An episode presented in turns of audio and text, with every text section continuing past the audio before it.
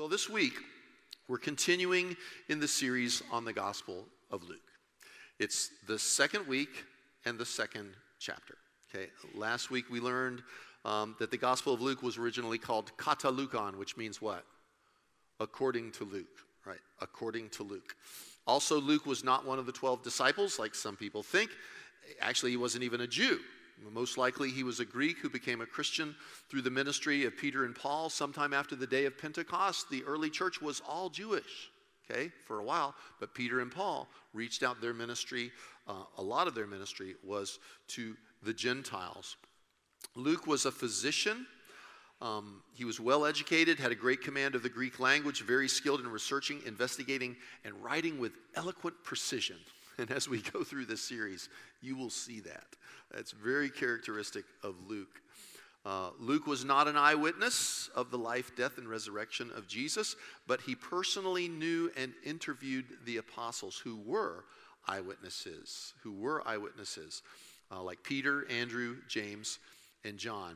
He also extensively traveled with Paul as a co-worker in the cause of Christ and the good news. Luke, uh, Paul says, was with him in his second Roman imprisonment before his execution. Luke was loyal to the nth degree. The Gospel of Luke and Acts were written, both were written by Luke and addressed to someone named Theophilus. Something I didn't mention last week, just didn't get to it. I was trying to pack a lot of stuff in. But Theophilus was a person of prominence and means, resources, okay? Um, because Luke addresses him as most excellent Theophilus. What do you say to someone like royalty? What do you say? Oh, your, your excellency, right? Okay. So it's kind of like that. He says he addresses him as most excellent Theophilus.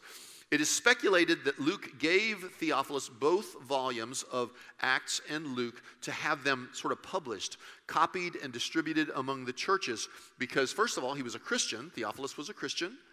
He is a person of position and resources, so he could get that done and spread those around, the Gospel of Luke and Acts.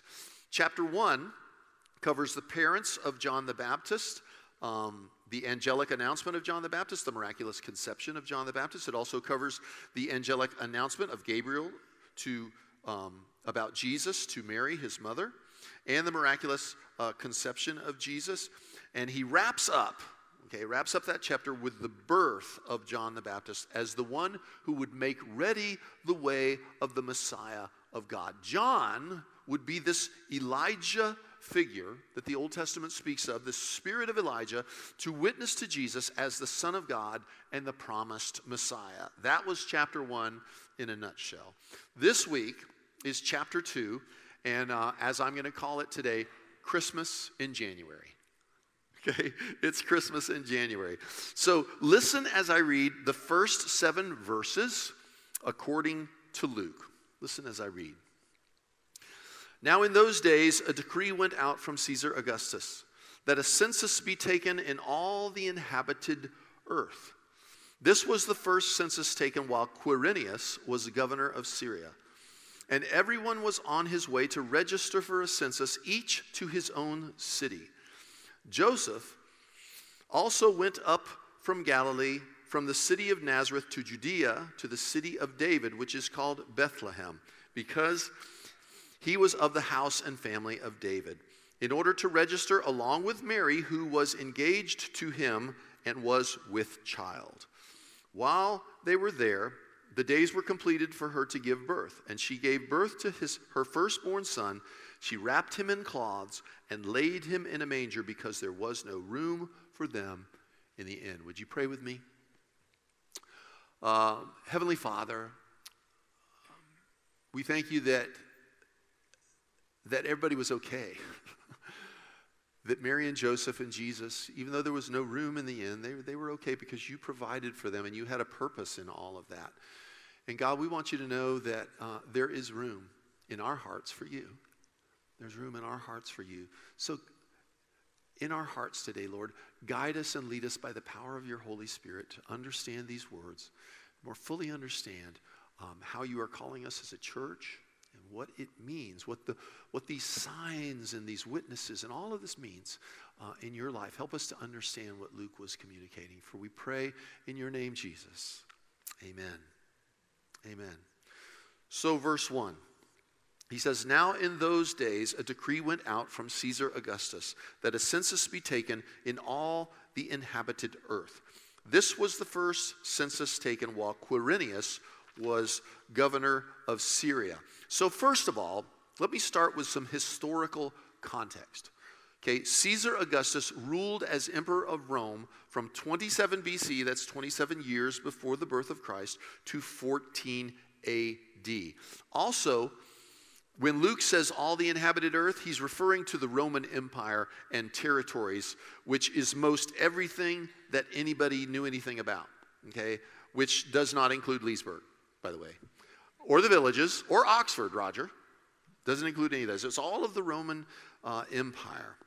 Um, it is also historical Roman record that Quirinius was the governor of Syria. That's in Roman history. Now, why is it important? Why do I bring that up? Well, because it's self-authenticating. It's self-authenticating. Luke's record matches Roman record in history. That should give us additional confidence in the text, the accuracy of Luke, right? Because his account matches Roman history. Verse three tells us that everyone was on their way to their hometown to register for the census, which no doubt had something to do with taxes, your government working for you, right? You can tell I'm not crazy about taxes. Right? But that's what the census was all about, counting people. Verse four, verse four says this, Joseph also went up from Galilee, from the city of Nazareth to Judea, to the city of David, which is called Bethlehem, because he was of the house and family of David. So about the geography here, Galilee was not a town. Okay, Galilee was a region, like Central Florida is a region, and Orlando is a town, or Leesburg is a town. Um, Galilee was in, is in the northwestern part of Israel, around the Sea of Galilee. The city of Nazareth is in the more southern part of Galilee. As the crow flies, Nazareth is approximately sixty miles from Bethlehem, which is actually six point two miles southwest of Jerusalem. To give you a little bit of perspective on travel for what Mary and Joseph probably went through, um, in the eighteen hundreds, the forts in Florida along the coast, they built forts all down the coast. And uh, the distance between the forts, like between Fort Christmas, which is on Highway fifty, and Fort Taylor, which is out where I go hunting with my kids sometimes, is fifty miles. fifty miles was considered a day's march. Okay? So Joseph and Mary probably took a couple days in her condition, right? It's going to take longer. But that's the distance that we're talking about from Nazareth.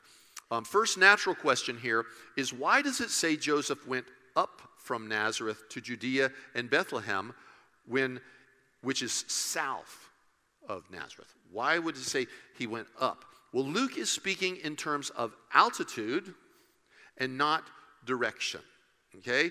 We see this everywhere in the Gospels. It says Jesus went up to Jerusalem, or a man went down to Jericho, right, which is the low country in altitude. Nazareth is one thousand one hundred thirty-eight feet above sea level. Jerusalem and Bethlehem are considerably higher. Jerusalem is two thousand four hundred seventy-four feet above sea level, and Bethlehem is two thousand five hundred forty-three feet above sea level. So they are higher, so that's why Joseph went up. They went up, okay, to Bethlehem. Um, They went to Bethlehem because it was their city of origin. Joseph was of the line of King David, who was born in Bethlehem. Uh, so that's why it's called the city of David.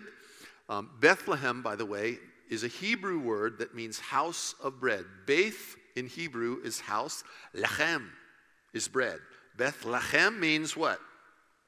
House of bread. House of bread. Verses five, six, and seven tell us that Joseph went to register along with Mary, his fiancée, who was with child. This is important. They were not married yet. Okay? They had not come together and consummated the marriage, because the, the, the angel told Joseph no. Okay? They did not consummate the marriage sexually. Mary was with child and still a virgin. Luke makes that very clear. But while they're in Bethlehem, she was full term and she gave birth. verse seven, if you're if you got your Bibles there, it should be up here as well. It says, and she gave birth to her firstborn son, and she wrapped him in cloths and laid him in a manger, because there was no room for them in the inn. Now, a good question right about now is this. Why didn't God make a reservation, right? Right? Why didn't God work it out so they could have a room? I mean, Mary's special, right? We've already, last week we talked about that. She's favored. She's chosen. Couldn't she at least have had a, a room with a bed to give birth to Jesus? Why a stable? Why a manger? Good questions. Good questions. And we're going to get to that in just a few minutes. But first, listen to Luke chapter eight, verses eight, excuse me, chapter two, verses eight through fourteen as I read it for you. Now, as I read it, I want you to imagine that I am Linus on the Charlie Brown Christmas special. All right? Okay? Just imagine that, because this is what, you remember Charlie Brown was so upset about the materialism. He says, what's Christmas all about? And Linus says, I'll tell you what Christmas is all about, Charlie Brown. That's what he said. He said, in the same region, there were some shepherds staying out in the field and keeping watch over their flock by night. And an angel of the Lord suddenly stood before them, and the glory of the Lord shone around them, and they were terribly frightened. But the angel said to them, do not be afraid, for behold, I bring you good news of great joy, which will be for all the people. For today in the city of David there has been born for you a Savior who is Christ the Lord. This will be a sign for you. You will find the baby wrapped in cloths and lying in a manger. And suddenly there appeared with the angel a multitude of the heavenly host, praising God and saying, glory to God in the highest, and on earth peace among men with whom he is well pleased. That's what Christmas is all about, Charlie Brown. Right? That's what Christmas is all about. So let's go through that, starting at verse eight. The shepherds were not far away, but they were in the same region, that's what it says, in the same region near Bethlehem. Back in two thousand nineteen, Sandy and I, thanks to you, got to go to the Holy Land, and we visited Bethlehem, and they took us and showed us some caves around the outskirts of Bethlehem that have been used by shepherds for hundreds of years. Really cool caves. Some of them had holes in the top of them, and they would build fires in there and, and get out of the weather. Um, and they're not very far from where we believe that Jesus was born, that place in Bethlehem. Just a matter of maybe three or four miles. Last week, we talked about two angelic visits. You remember? The first one was to Zacharias. The separate one Um, was to Mary.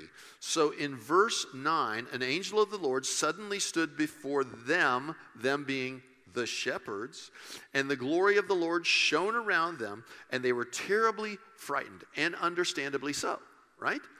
And of course the angel said what angels say. You remember what I said last week? Because they were, I guess, pretty impressive individuals, right? They didn't look like us, I guess, and maybe they were even a little bit scary. So they say, don't be afraid. That's what the angel said, don't be afraid. Listen to verses ten and eleven. It says, but the angel said to them, do not be afraid, for behold, I bring you good news of great joy, which will be for all the people. For today in the city of David there has been born for you, shepherds, a Savior who is Christ the Lord.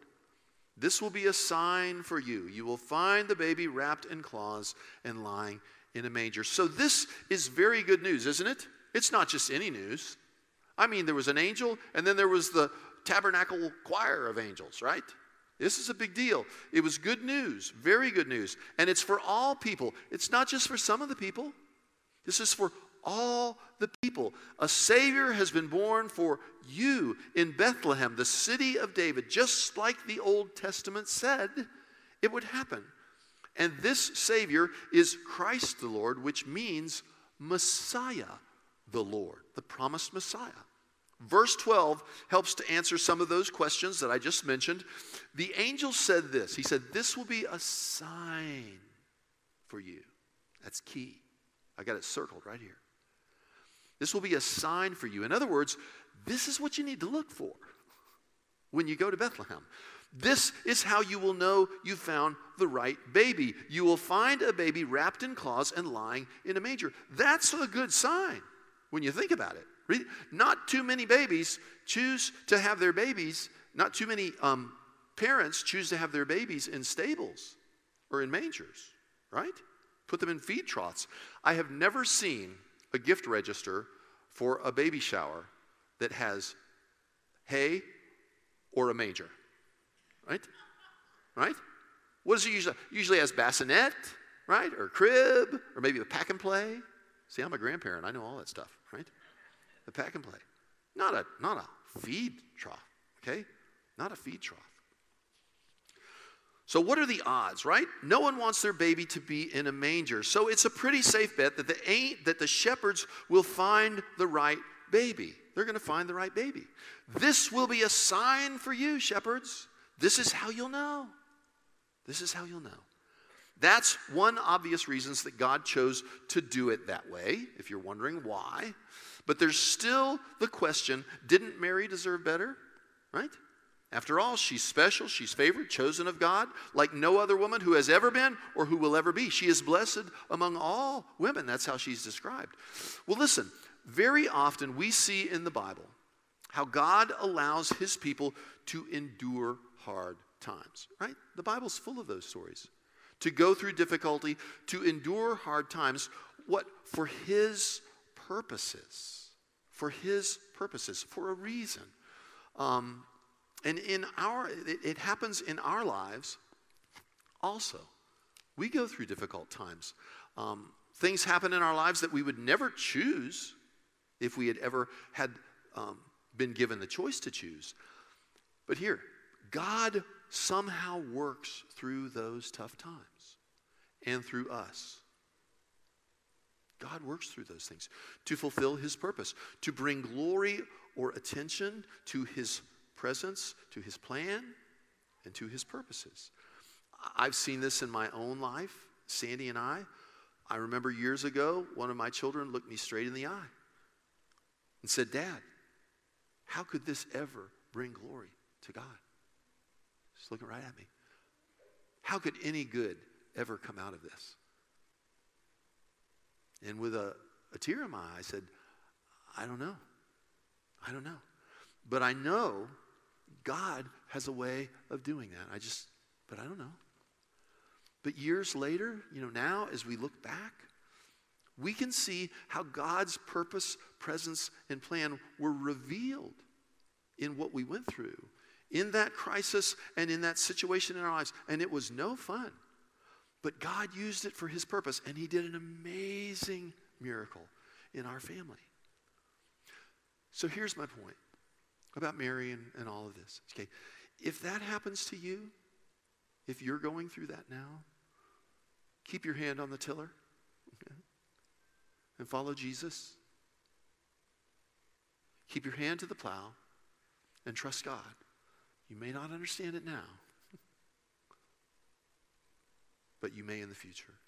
I think Mary understood that very important principle. I think she understood that through all of this. Listen um, for all that in this as I read verses fifteen through twenty. Listen as I read fifteen through twenty. When the angels had gone away from them into heaven, the shepherds began saying to one another, "Let us go straight to Bethlehem then and see this thing that has happened, which the Lord has made known to us." So they came in a hurry and found their way to Mary and to Joseph and the baby as he lay in the manger. And you know what they're thinking? Ah, this is the one. Yeah, this is the one, right? When they had seen this, When they had seen this, they made known the statement which had been told to them about the child, to Mary and to Joseph and anybody who would listen, right?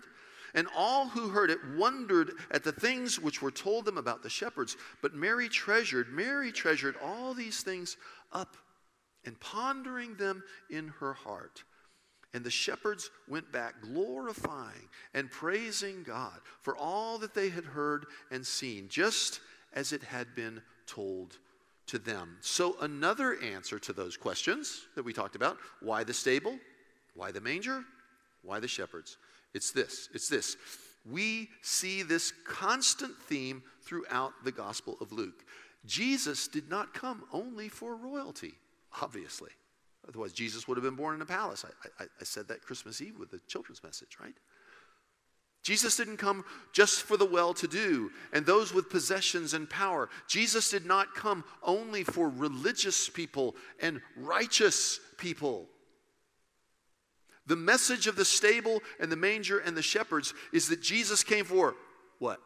All. Yeah.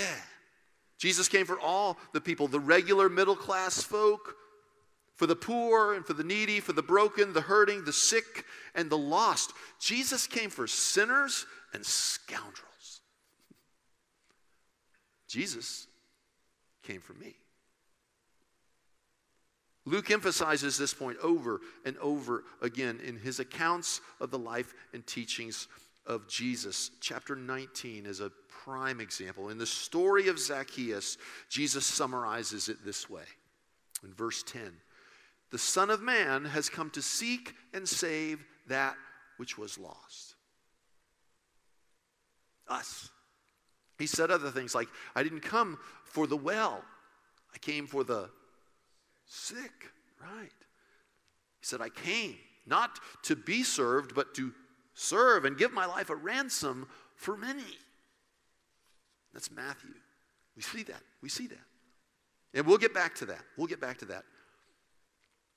But right now, we're pressing on to chapter two, verses twenty-one through forty, which addresses the days immediately following Jesus' birth. It's the week after, okay? The week after Jesus was born in Bethlehem. And before I read this section, this is what I want you to take note of. If you're, some of you are taking notes, I know some of you do because you told me. This is what I want you to take note of. We will meet two more witnesses to whom Uh, they witness to who Jesus is and why he came. There's Simeon, who is a very devout Jew, and there's Anna, who's a prophetess and a widow who served in the temple. They are two more witnesses in a line of witnesses that Luke methodically lays out and presented to his readers in order to what? To introduce the Son of Man, Jesus the Messiah. The first was Gabriel, you remember? Back in, in the last chapter, Gabriel and the parents of John the Baptist, the conception and his birth. Then it was the angel Gabriel again to the Virgin Mary and the Holy Spirit and the conception of Jesus. And then it was the angel and then a whole lot of angels to who we're talking about today, the shepherds, okay? And there was a sign of finding the baby wrapped in cloths and lying in a manger. So we see the pattern. Luke, he's laying all of this out for us because he's researched it thoroughly, and he wants us to know this. You see the pattern. So listen for that in verses twenty-one through forty.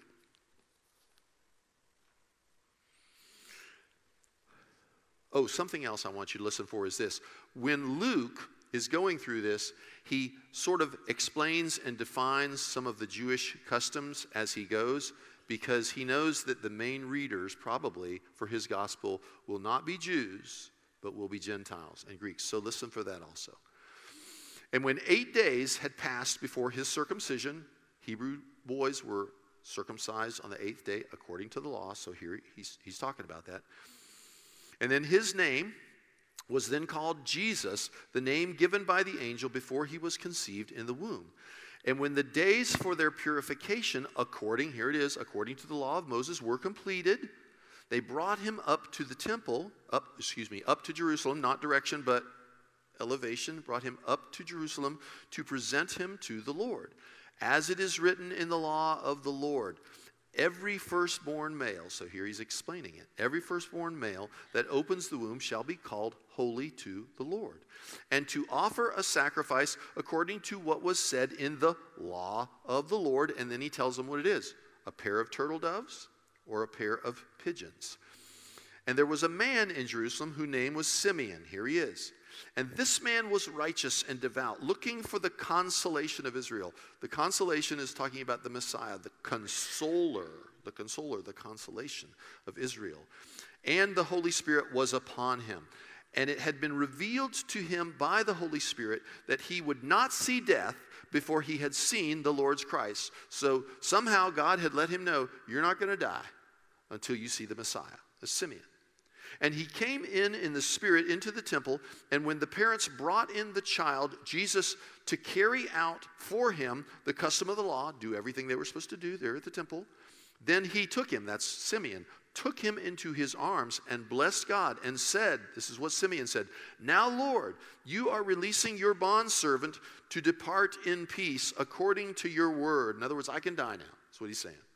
"For my eyes have seen your salvation, Jesus, which you have prepared in the presence of all the peoples, a light of the Gentiles, a light of revelation to the Gentiles, and the glory of your people Israel." So he's saying here, he's for all people, not just for the Jews.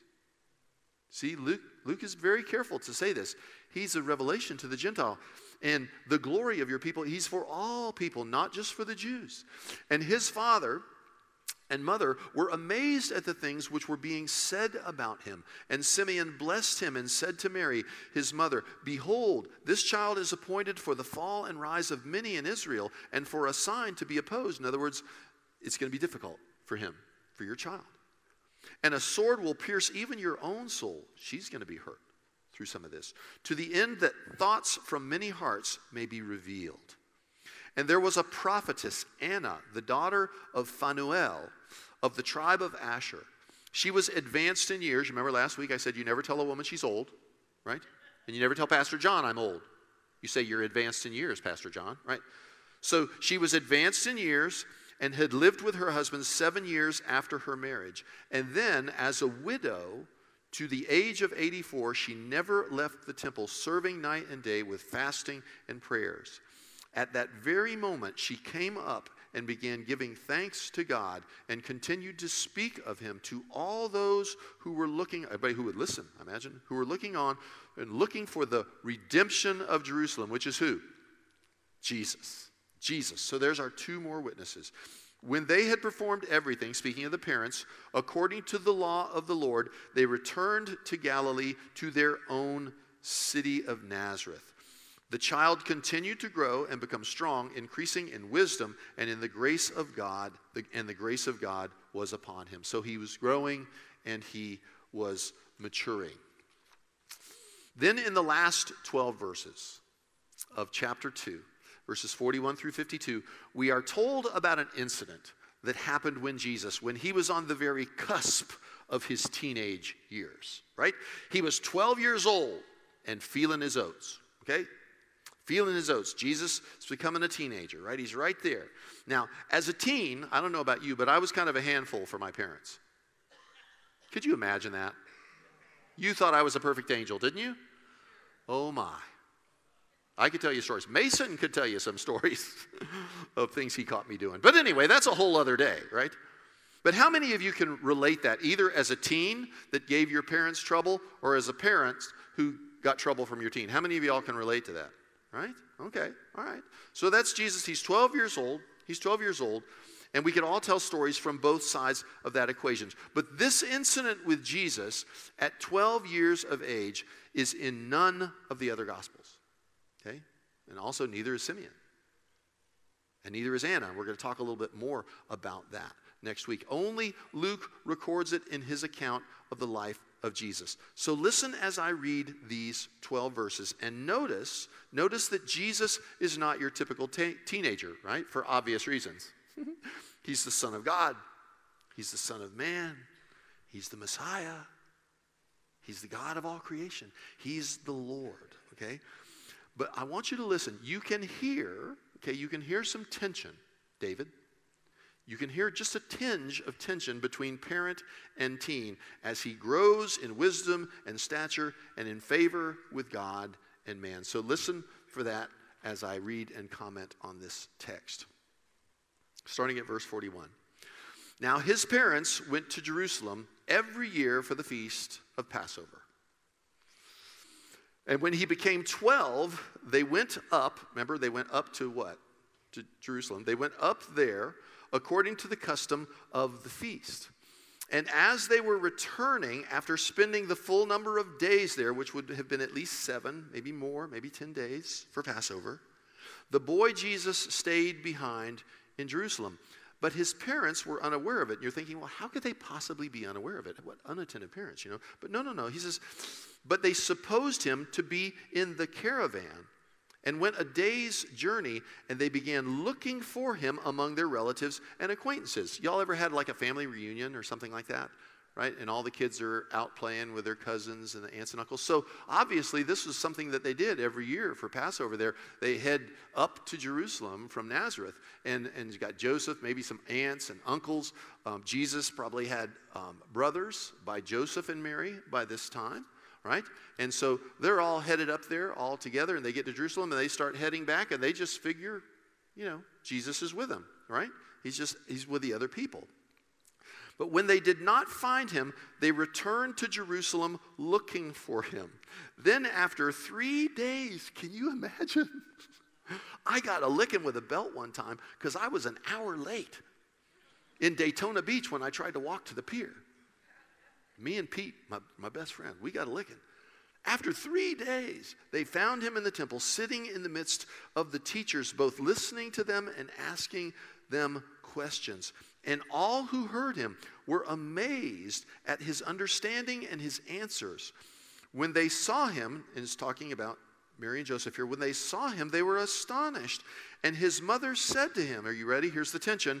Son, why have you treated us this way? If I had a nickel for every time my mother said that, oh my.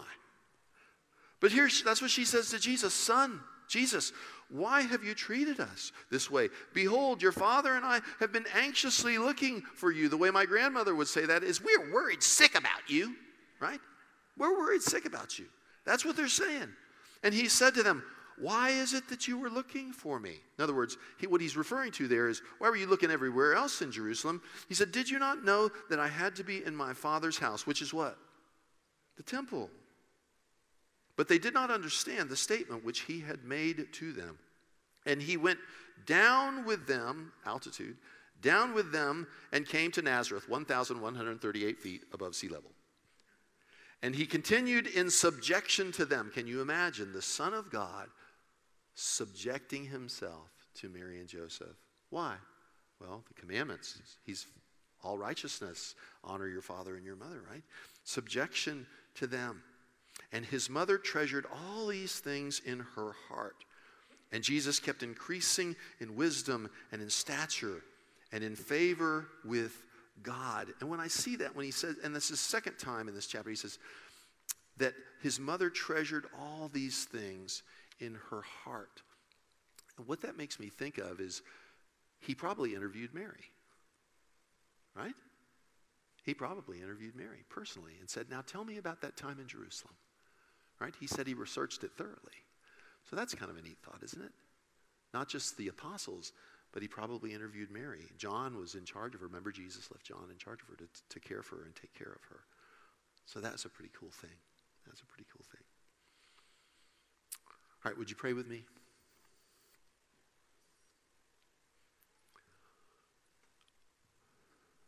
Lord, thank you for the things that we learned today. It kind of humanizes all those people.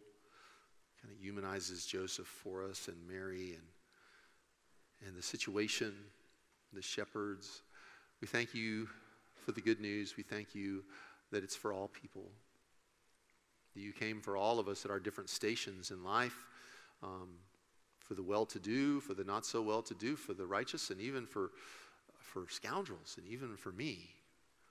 The good news is for us because we are saved by your grace and by your mercy. You are the Messiah. You are the Savior of the world, and you are our Savior. And that cannot be overstated. That cannot be overstated.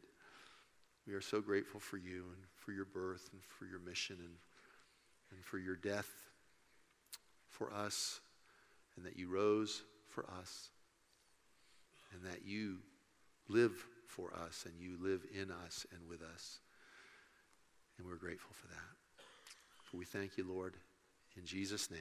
And all God's people can say,